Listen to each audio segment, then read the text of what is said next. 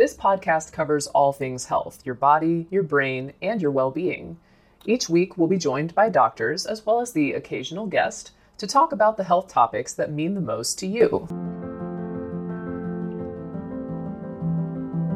Mom deserves the best, and there's no better place to shop for Mother's Day than Whole Foods Market. They're your destination for unbeatable savings, from premium gifts to show-stopping flowers and irresistible desserts. Start by saving 33% with Prime on all body care and candles. Then get a 15-stem bunch of tulips for just $9.99 each with Prime. Round out Mom's menu with festive rosé, irresistible berry chantilly cake, and more special treats. Come celebrate Mother's Day at Whole Foods Market. This episode is brought to you by La Quinta by Wyndham. Your work can take you all over the place, like Texas. You've never been, but it's going to be great because you're staying at La Quinta by Wyndham. Their free Bright Side breakfast will give you energy for the day ahead. And after, you can unwind using their free high-speed Wi-Fi. Tonight, La Quinta, tomorrow you shine. Book your stay today at LQ.com. Hey, it's Ryan Reynolds, and I'm here with Keith, co-star of my upcoming film, If, only in theaters May 17th. Do you want to tell people the big news?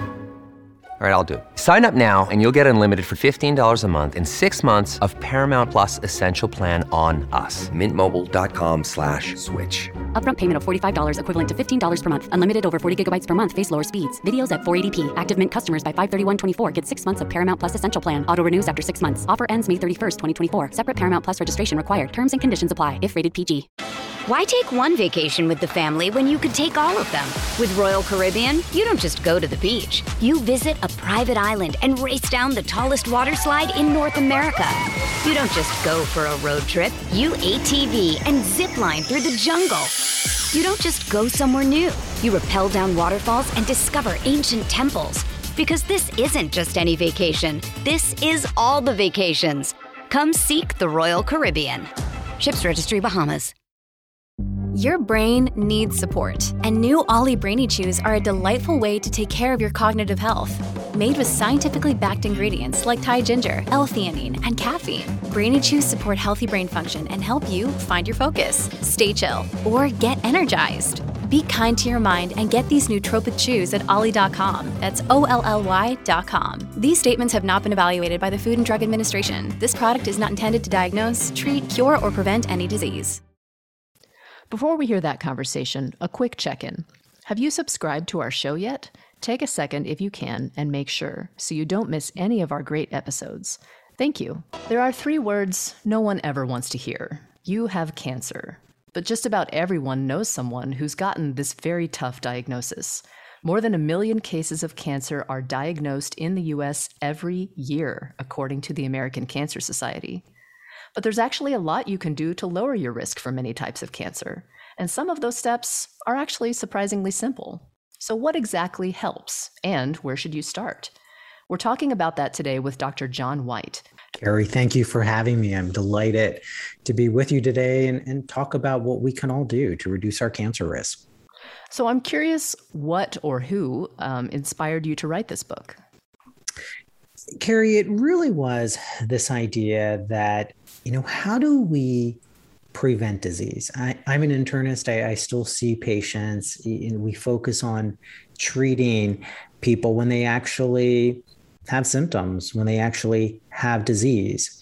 And over the 25 years I've been practicing, we often focus prevention efforts around diseases like diabetes. You know, we tell people, you want to watch your weight. You want to watch what you eat because you don't want to get diabetes. We do the same thing with heart disease in terms of don't eat too many fatty foods. Even when you have a heart attack, the whole focus is on, you know, how do you prevent the next one?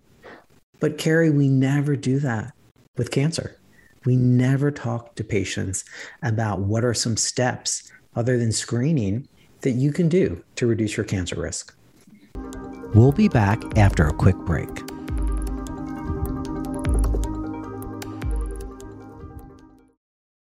Here is a quick word from our sponsor.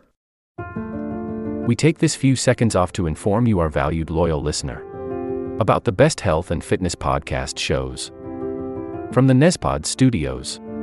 Join us as we give you the best of the best health and wellness updates you can rely on for the treatment of chronic health problems. Classic functional medicine back to basics health tips and special updates from the best doctors in the United States of America. Check out this health and wellness podcast shows. Explore Health Talk Weekly, Healthy Lifestyle Matters, Excellent Health Digest, Healthy and Free Daily, and last but not least, Weekly Health and Fitness Corner. Also, check out Nasty Boy CC, the Truest Story Never Told Fiction podcast, for that real life on the go experience with the 27-year-old golden boy who made our guest invite #1 list. He tells us about his story as it happens in real time and in real life. It's Nasty Boy CC, the Truest Story Never Told. Go get a load of that happiness, because happiness is healthy as we know it. Join us every week as we continue to provide you the best of health and fitness wellness updates from around the globe. Enjoy the show.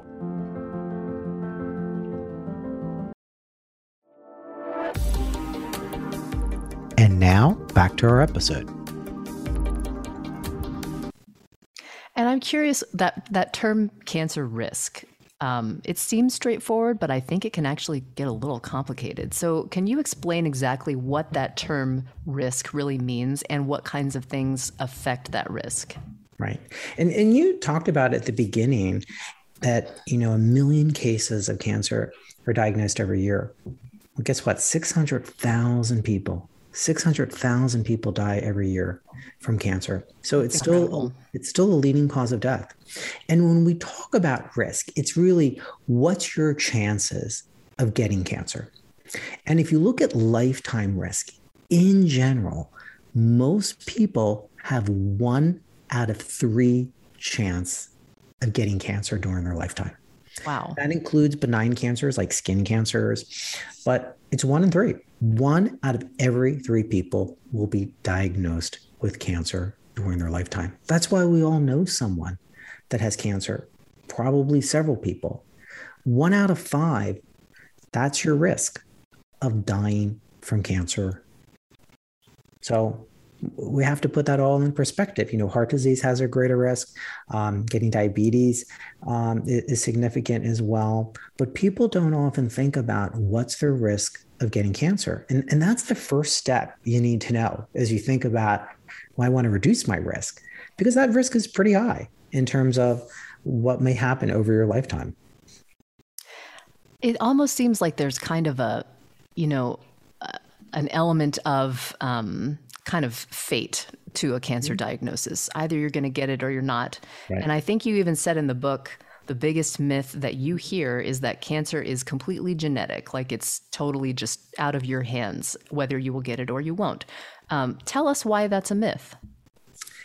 It turns out that roughly 20 to 30% of all cancer cases are due to inherited mutations. And that's a fancy word for basically genetics, that you have some predisposition to some type of cancer. But those are very few. The majority of cases of cancer are influenced by lifestyle, what we eat, how active we are, the quality of your sleep, the amount of stress that we have in our lives, our environment. But people don't think about it that way.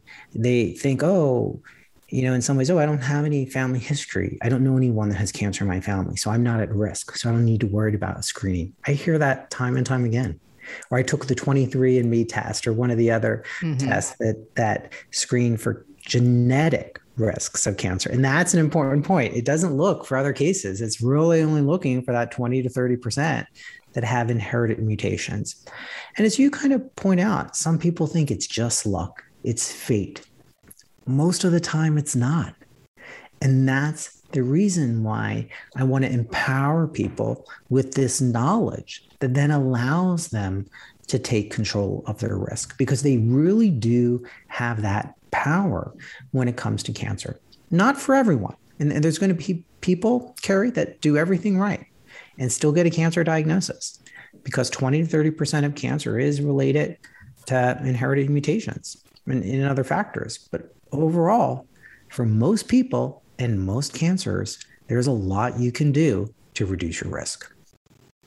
So I'm sure you've probably met people who are a little bit fatalistic about this. You've mentioned it already. Like, you know, if it's in the cards for me, that's just the way it is. You know, I grew up with family members who would say, well, you got to die of something. So what would you say to those people who have that approach, or who just kind of think that way, but give them some information that would help them feel like it really is in their hands? Yeah.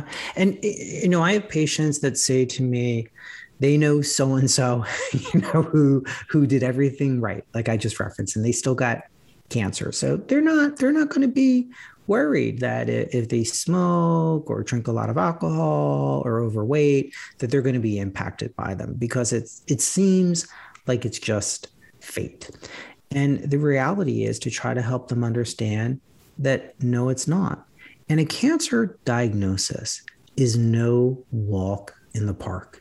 Even though we have these amazing advances in treatment and targeted therapies, there's still bad outcomes. There's still a lot of impact on one's quality of life. Doesn't necessarily mean people will live longer. And I'm not sure, all things, you know, being equal, would I choose a cancer diagnosis as the fatal blow as opposed to something else? The other challenge I really make people think about, Carrie, is, you know, if you're diagnosed with diabetes, you have opportunities to change your lifestyle. Often if you're diagnosed with heart disease, most people don't die from a heart attack the first time. Some people do, but the majority do not. You have an opportunity to change your lifestyle. Change the outcome of your life. Cancer diagnoses, you don't always have that. So it's, what can we do now to prevent a diagnosis later? And it's a mindset that takes time for people to change, because you're right. No one really taught them really how much I eat, how well I sleep. That's going to impact whether or not I get cancer. So it takes some work. A lot of people are aware of that, like you were saying, with heart disease and diabetes. A lot of people are aware of that connection. But with cancer, it seems like it's an extra leap that we're not always aware of. Well, that's because we have so many awareness campaigns around heart disease. That's true. And diabetes. And we tell people the relationship so they know about it. I mean, there's still people that deny the relationship of weight and food with diabetes, for type 2 diabetes or for heart disease. But most doctors aren't telling their patients, these are the things that you need to do in hopes that you don't get cancer later on in life. So before I do want to talk about the actual specifics of the steps people can take to lower their risk. But for people who do have that family history of cancer, are there extra things that they should be doing to lower their risk, since they already know that it's higher than other people's? Right. And we see that in some type of breast cancers. Many people have heard of BRCA1 and 2. We see that in some type of colorectal cancers, often those that are diagnosed at an early age. These are due to inherited mutations. Often you should talk to a genetic counselor at a cancer center who can help advise you. Sometimes you might have to consider prophylactic treatment. By that, I mean, some people may choose to have a mastectomy ahead of time if they're at greater risk for breast cancer that's related to genetics. And that's a surgery where you remove one or both breasts. That's right. Okay. In terms of colon cancer, you might need to be screened, undergo colonoscopy, that scope that's inserted up through your rectum earlier on, or you might even need to have it inserted down your throat to look for other type of cancers in your GI tract.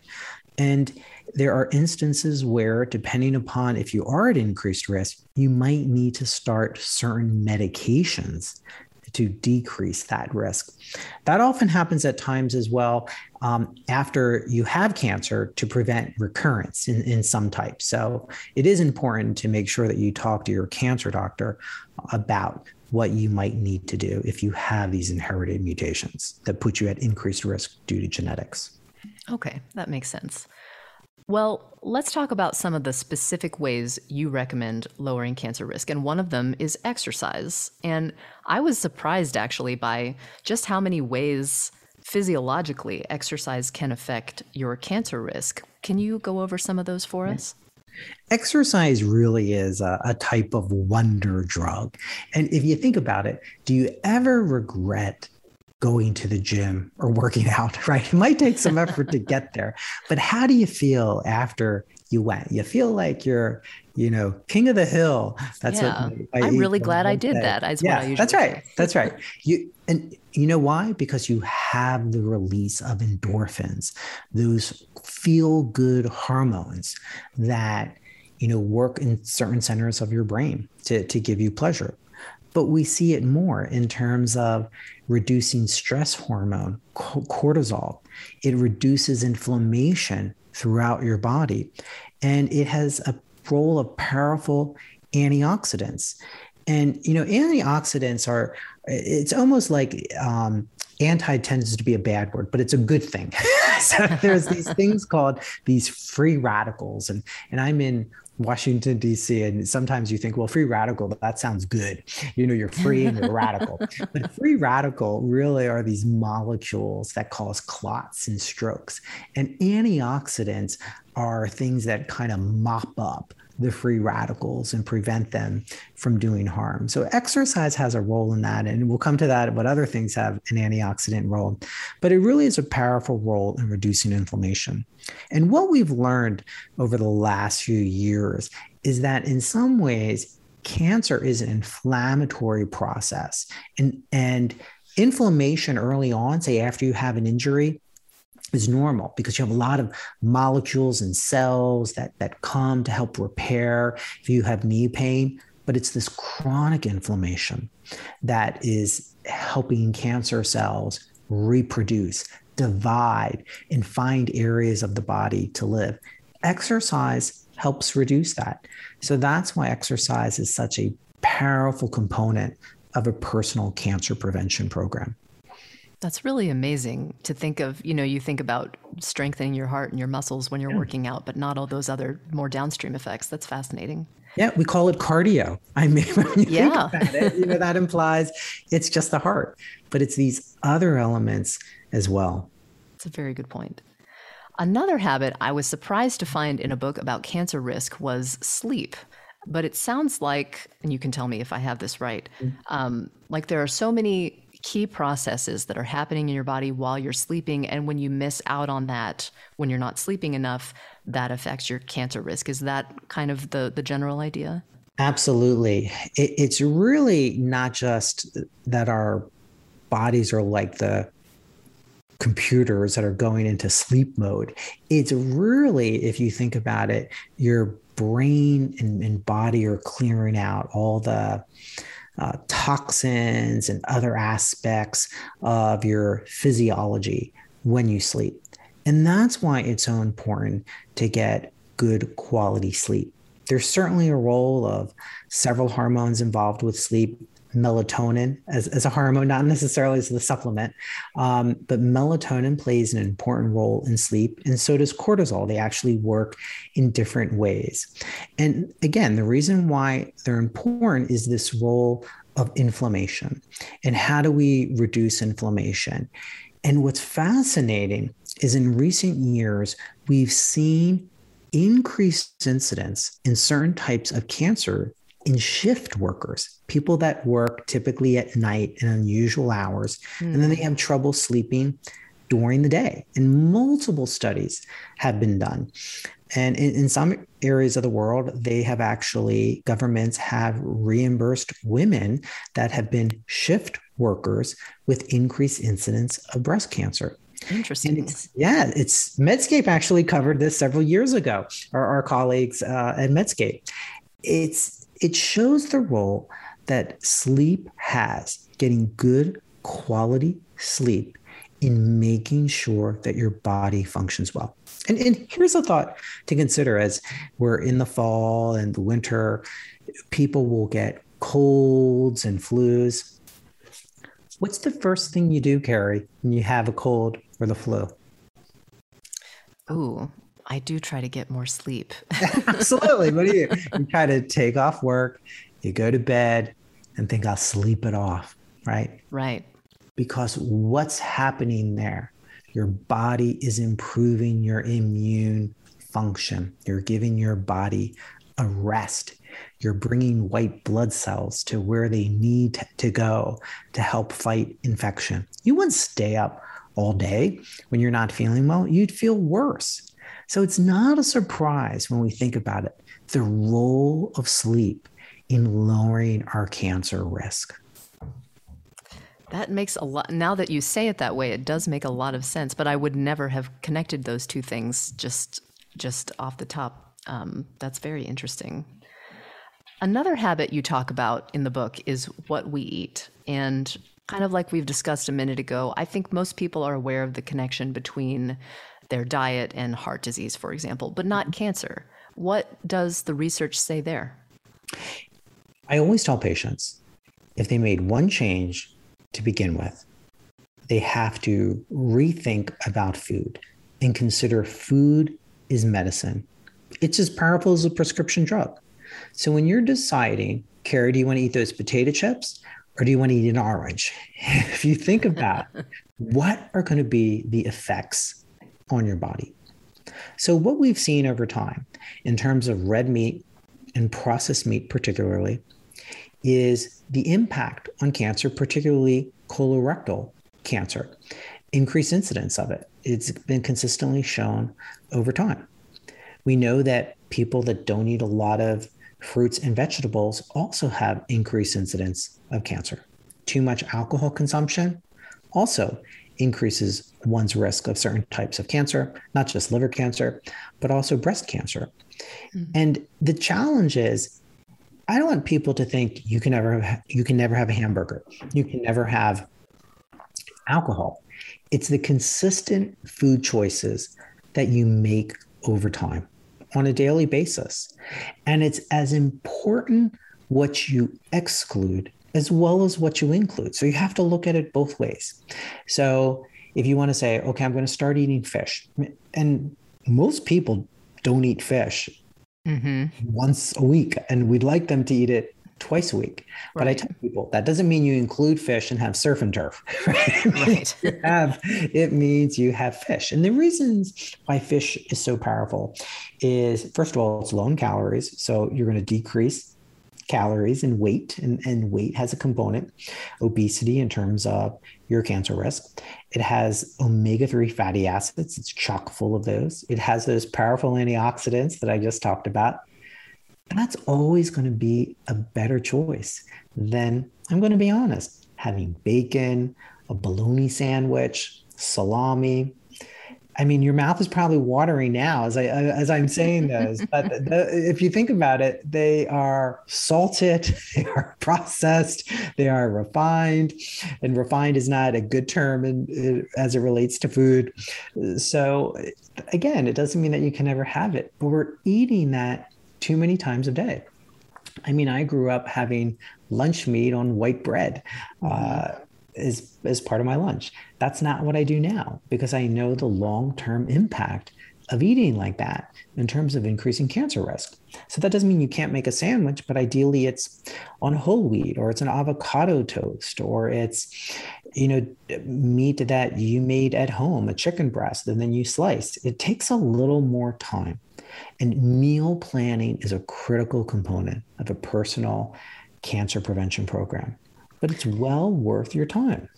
So if you were talking to someone and encouraging them to build like an anti-cancer meal plan for the week, let's say, what kinds of things would you advise that they put on their grocery list? The biggest thing I mentioned is fruits and vegetables. And I ask people, did you eat any fruit today? I could ask you, have you eaten any fruit yet today? I ate some fruit this morning, actually. I had some pomegranates. Conscious, but most people do not, not an orange, not an apple. So I don't make it complicated that you have to have it at every meal, but in many ways you have to start having it every day. You have to include green leafy vegetables. That's an important component. And these don't just help with cancer prevention. They help with other areas of your health as well. So I focus on those areas first. Let's start including things. So remember, I said it's exclude, include. But I don't want to make too many changes at once. And sometimes it's easier to start including things that you haven't eaten before, and then removing things. Most people, I have to say, start with fish just once a week. Let's just start with that and try it for a month, and then move to twice a week, and then remove some of those other things. I mean, there are so many foods that are healthy that people can enjoy. But as we get older, we tend to become more stuck. Why take one vacation with the family when you could take all of them? With Royal Caribbean, you don't just go to the beach. You visit a private island and race down the tallest water slide in North America. You don't just go for a road trip. You ATV and zip line through the jungle. You don't just go somewhere new. You rappel down waterfalls and discover ancient temples. Because this isn't just any vacation. This is all the vacations. Come seek the Royal Caribbean. Ships Registry, Bahamas. If you're struggling to lose weight, you've probably heard about weight loss medications like Wegovy or Zepbound, and you might be wondering if they're right for you. Meet PlushCare, a leading telehealth provider with doctors who are there for you day and night to partner with you in your weight loss journey. If you qualify, they can safely prescribe you medication from the comfort of your own home. To get started, visit plushcare.com/weightloss. That's plushcare.com/weightloss. plushcare.com/weightloss. Oh. Another day is here, and you're ready for it. What to wear? Check. Breakfast, lunch, and dinner? Check. Planning for what's next and how to save for it? That's where Bank of America can help. For your financial to-dos, Bank of America has experts ready to help get you closer to your goals. Get started at one of our local financial centers or 24/7 in our mobile banking app. Find a location near you at bankofamerica.com/talktous. What would you like the power to do? Mobile banking requires downloading the app and is only available for select devices. Message and data rates may apply. Bank of America NA, member FDIC. I don't like broccoli. I don't like, whole wheat. I don't like yogurt. I actually had a patient one day say to me, because I'm like, the first thing you can do is eliminate soda. She drank a lot of soda. And she's like, well, what should I drink? Tea? I'm not making it up. I was like, no, she got iced tea. I said, you could drink water. And she actually said to me, I don't like water. Wow. And I know I hear that from people too. It's like, oh, water's too boring. I don't like drinking it. But I convinced her, and this actually worked for me because I used to drink soda a long time ago, and I changed it by drinking sparkling water. And that was kind of my first transition, flavored sparkling water. And then I transitioned to regular water, and it took time, but I kept at it. And that's sometimes what you have to do and encourage people. And you might think, how do people not know that drinking soda, every day is a bad thing? A lot of people drink soda every day. And it's thinking about making those changes. And there's very little, if any, health benefit from soda. And even diet soda has been shown not to be helpful. I was just going to say, because a lot of people will say, oh, I'm not drinking regular soda. I'm drinking diet soda, so it's okay. Diet soda has consistently shown not to help people lose weight. And there's a couple of reasons why that is. I mean, one of them is these artificial sweeteners are so intensely sweet that they actually trick your brain into thinking that there's going to be a sugar load coming. And then your body starts to crave sweets. And this may happen with people at 3:00 when they get a diet soda. Typically when we're in the office and have a vending machine, and then what do they typically get with it? A candy bar, or a cookie, or a cupcake, because they want something sweet. Or we've seen that people that drink diet soda overestimate the number of calories that they're saving. So, you heard the joke, we'll have a cheeseburger, fries, and then we say Diet Coke. So then it's all okay. Of course. But it's not. So we end up actually consuming more calories than if we had just been drinking a regular soda. So I hate to disappoint people, but drinking diet soda is not a good idea. But eliminating calorie-rich beverages is a good strategy to start to lose weight. So it's eliminating soda, fruit juices, and really trying to move to things like water. And you mentioned this in the book, and I've heard this previously, but I'm so fascinated by actually the role that spices can play in lowering cancer risk, which could be helpful if you're looking to cut back on sodium, salting your food to give it some flavor. Right. You can replace that with spices. But are there specific spices you can call out that are kind of interesting for cancer risk?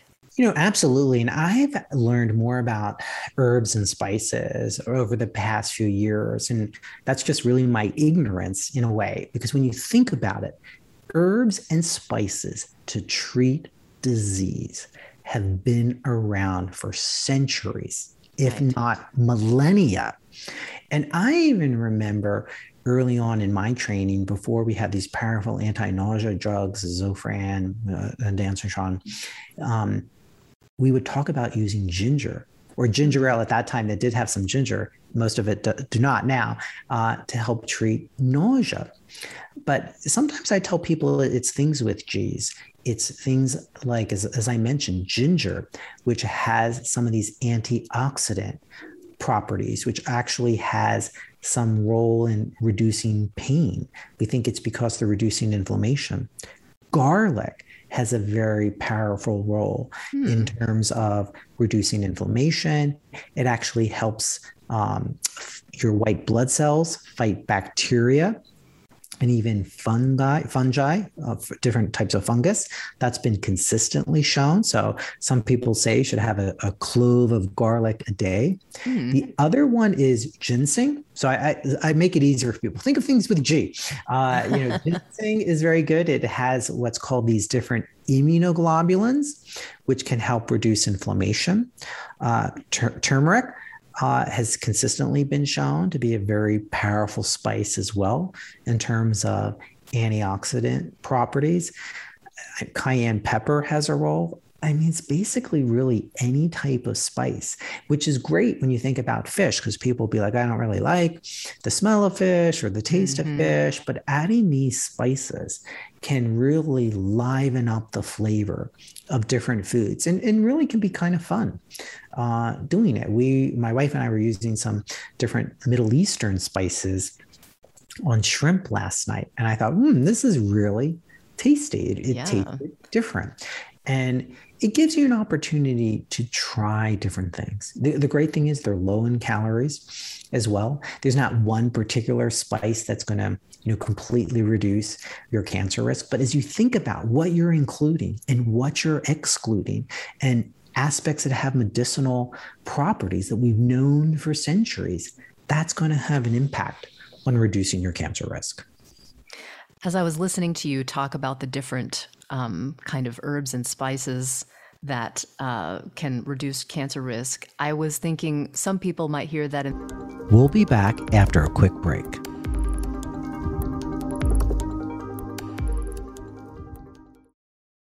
Here is a quick word from our sponsor. We take this few seconds off to inform you, our valued loyal listener, about the best health and fitness podcast shows from the Nezpod Studios. Join us as we give you the best of the best health and wellness updates you can rely on for the treatment of chronic health problems. Classic functional medicine, back to basics health tips, and special updates from the best doctors in the United States of America. Check out this health and wellness podcast shows. Explore Health Talk Weekly, Healthy Lifestyle Matters, Excellent Health Digest, Healthy and Free Daily, and last but not least, Weekly Health and Fitness Corner. Also, check out Nasty Boy CC, the Truest Story Never Told Fiction podcast, for that real life on the go experience with the 27-year-old golden boy who made our guest invite #1 list. He tells us about his story as it happens in real time and in real life. It's Nasty Boy CC, the Truest Story Never Told. Go get a load of that happiness, because happiness is healthy as we know it. Join us every week as we continue to provide you the best of health and fitness wellness updates from around the globe. Enjoy the show.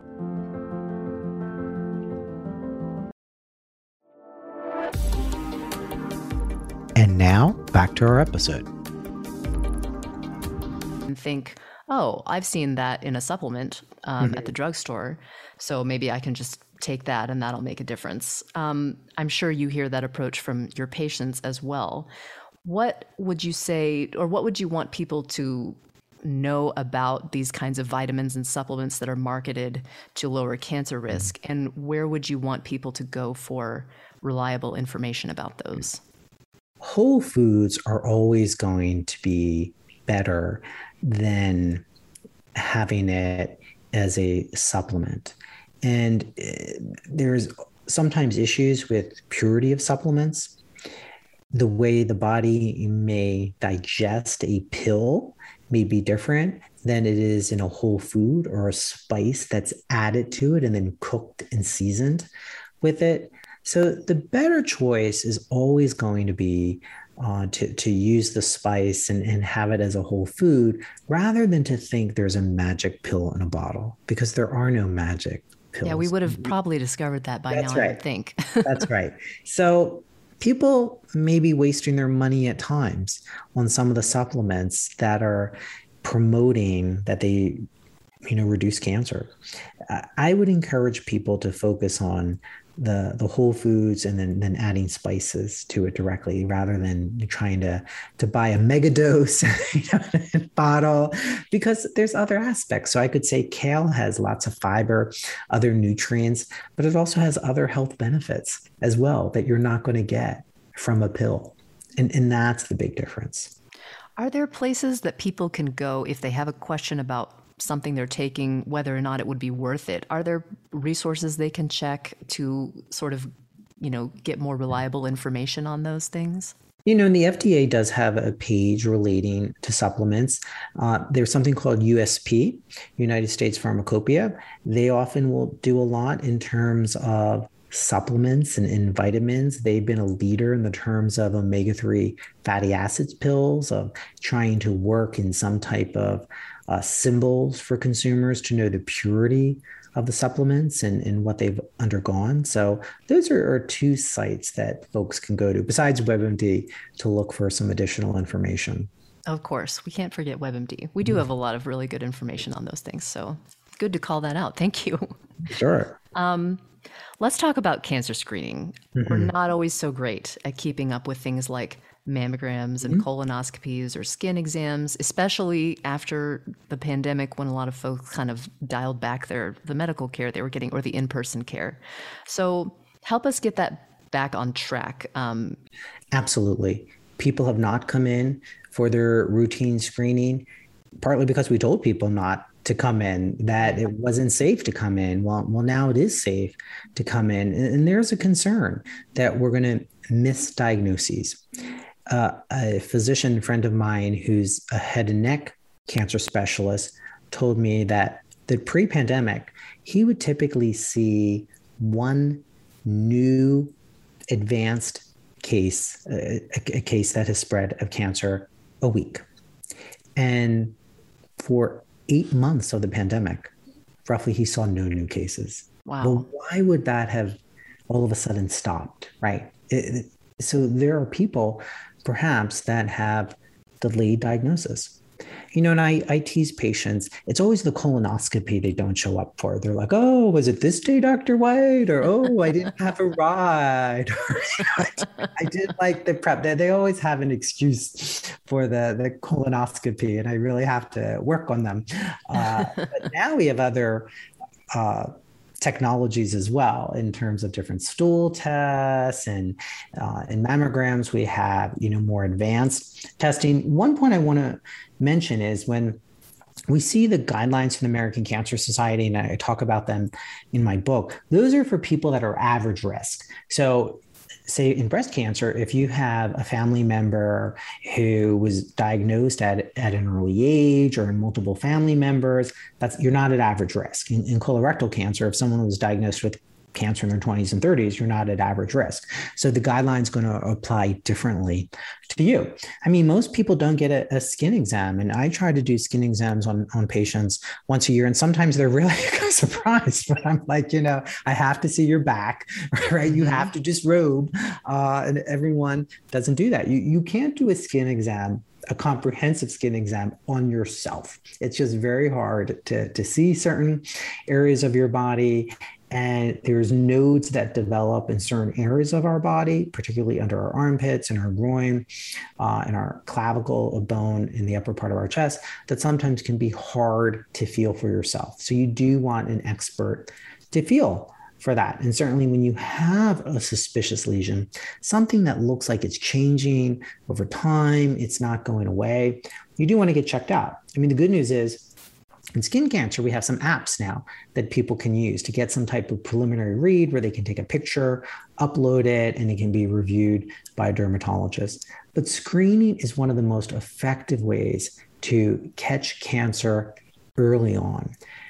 Sadly, we don't have screening for every type of cancer, things like pancreatic cancer and some others. And that's why it's still important to think about ways to reduce your risk. Screening is a critical component of trying to prevent cancer from progressing.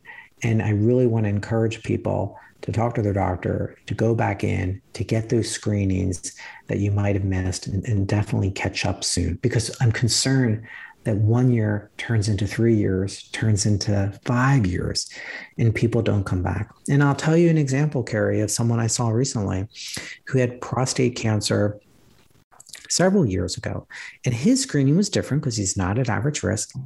And pre-pandemic, he had not been seen in about 6 years. And, you know, his point was he didn't felt he needed to. He said he was busy. And sometimes there's the fear of finding out, right? Mm-hmm. FOFO, I call in my book. Sometimes I call fear of missing out, but fear of finding out. That's why sometimes people don't go for screening. They don't want to know. Right.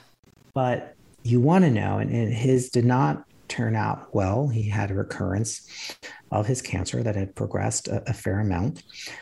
But the point is, if you don't go get screened, then we don't have enough information. And for most people, you want to have that information to make the best decision about the next steps with your doctor. And there is a fear of finding out. I'm going to be honest. Some people, that's why they don't go. Yeah. But at the end of the day, we've made a lot of progress in cancer treatments. And if you have it, you want to have the best strategy, the best chance of beating it. Tell me a little bit about, because I think you even mentioned this a moment ago, I think people might think, I feel fine. I don't have any symptoms. Why would I go get this screening? Tell us a little bit about the role of symptoms in cancer. Are you always going to have symptoms if you have cancer that you would notice? Right. So not all cancer present early on with some type of symptoms, or they present with symptoms that you easily dismiss as something else. You know, in some ways with brain cancer, we have an awareness of headaches, right? So I see a lot of patients that come in with headaches and are concerned about brain cancer. 99.8 times out of 100, it's not brain cancer, but they kind of know that warning sign. So they're quick on it. Although it's typically a certain presentation, often at night, it's, you know, for many hours, it doesn't go away. Mm-hmm. The other element that I always work up very aggressively is when people have unintentional weight loss. Mm. And that's usually about 10% of your body weight. That's a big concern. And sometimes people don't realize they lost weight, or it's progressed too much till someone has told them it looks like they lose weight. Everyone doesn't weigh themselves, and we've all been wearing sweats lately. So, not necessarily conscious if your jeans are fitting a little tighter. But it also can present in other ways that, you know, people might have abdominal pain and they're saying that's stress, and they may go see their doctor, and their doctor may also say it's stress, and try different things. And it takes 2 or 3 years. And then it turns out they've had pancreatic cancer. I know that happened to a very good friend of mine, someone earlier today that I was talking to for something that we're working on at WebMD. Is the person, you know, was young and was doing everything right. But it turned out that she was having problems with her bowel movements. And the doctor was like, oh, maybe it's irritable bowel syndrome, changing diet. And it turned out she had a mass in her colon. Hmm. She had a good outcome because it was found. But often we ignore symptoms. That's the biggest issue. We ignore them. We attribute it to something else. I'm having back pain. It's because I'm getting older. It's because I exercised. And you don't immediately think it's a metastasis, you know, a tumor spread to my bone. But sometimes it is. Or I'm very tired. Or, that's right. Yeah, that's exactly right. Often in blood cancers, leukemia, lymphoma, that's often a symptom. People are tired a lot. right? And sometimes they think the doctor might even dismiss it and say it's depression because they don't, that's not high on their list.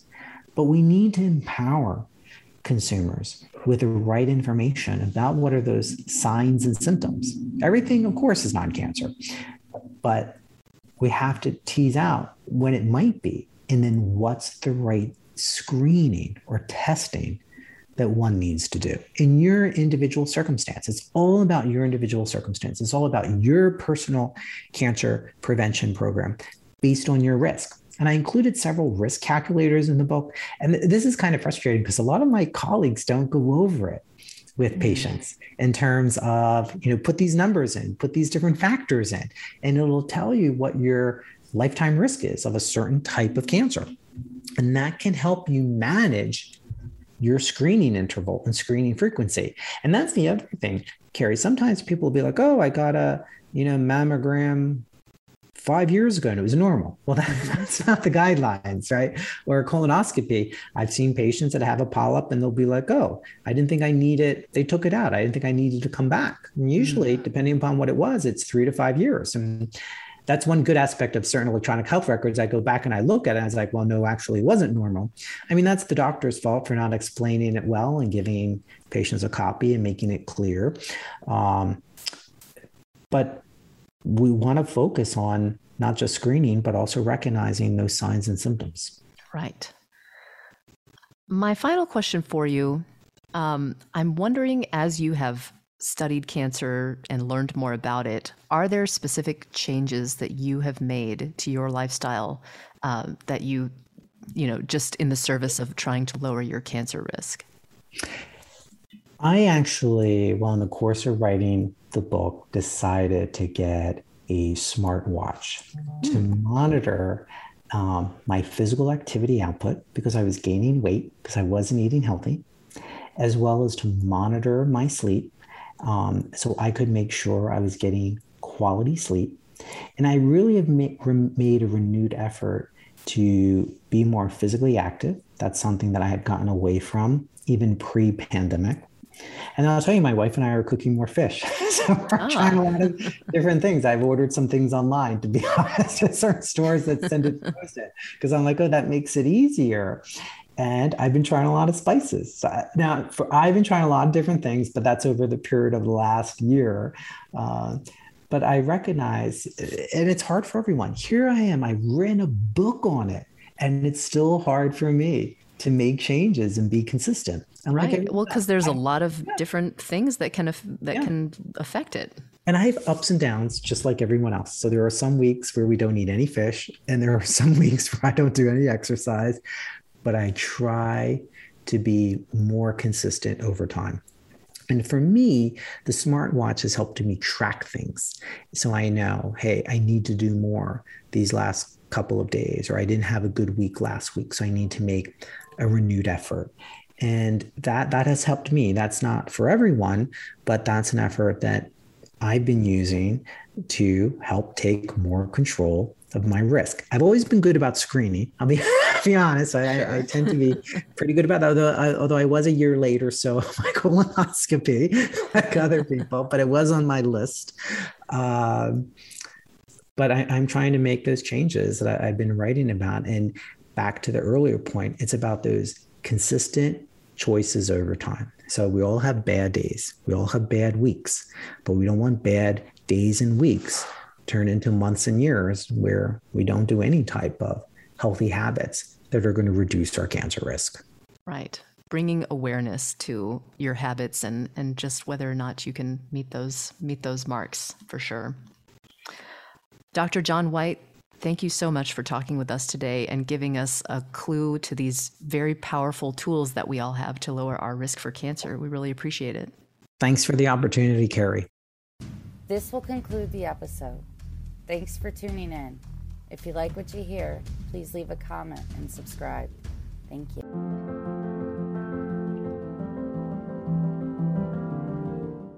We have a great show today, but first, take a second to make sure you've subscribed to our show wherever you're listening to podcasts. It's the best way to make sure you don't miss any of our episodes. Thanks. please take a moment to follow, rate, and review this podcast on your favorite podcast listening platform. This will conclude the episode.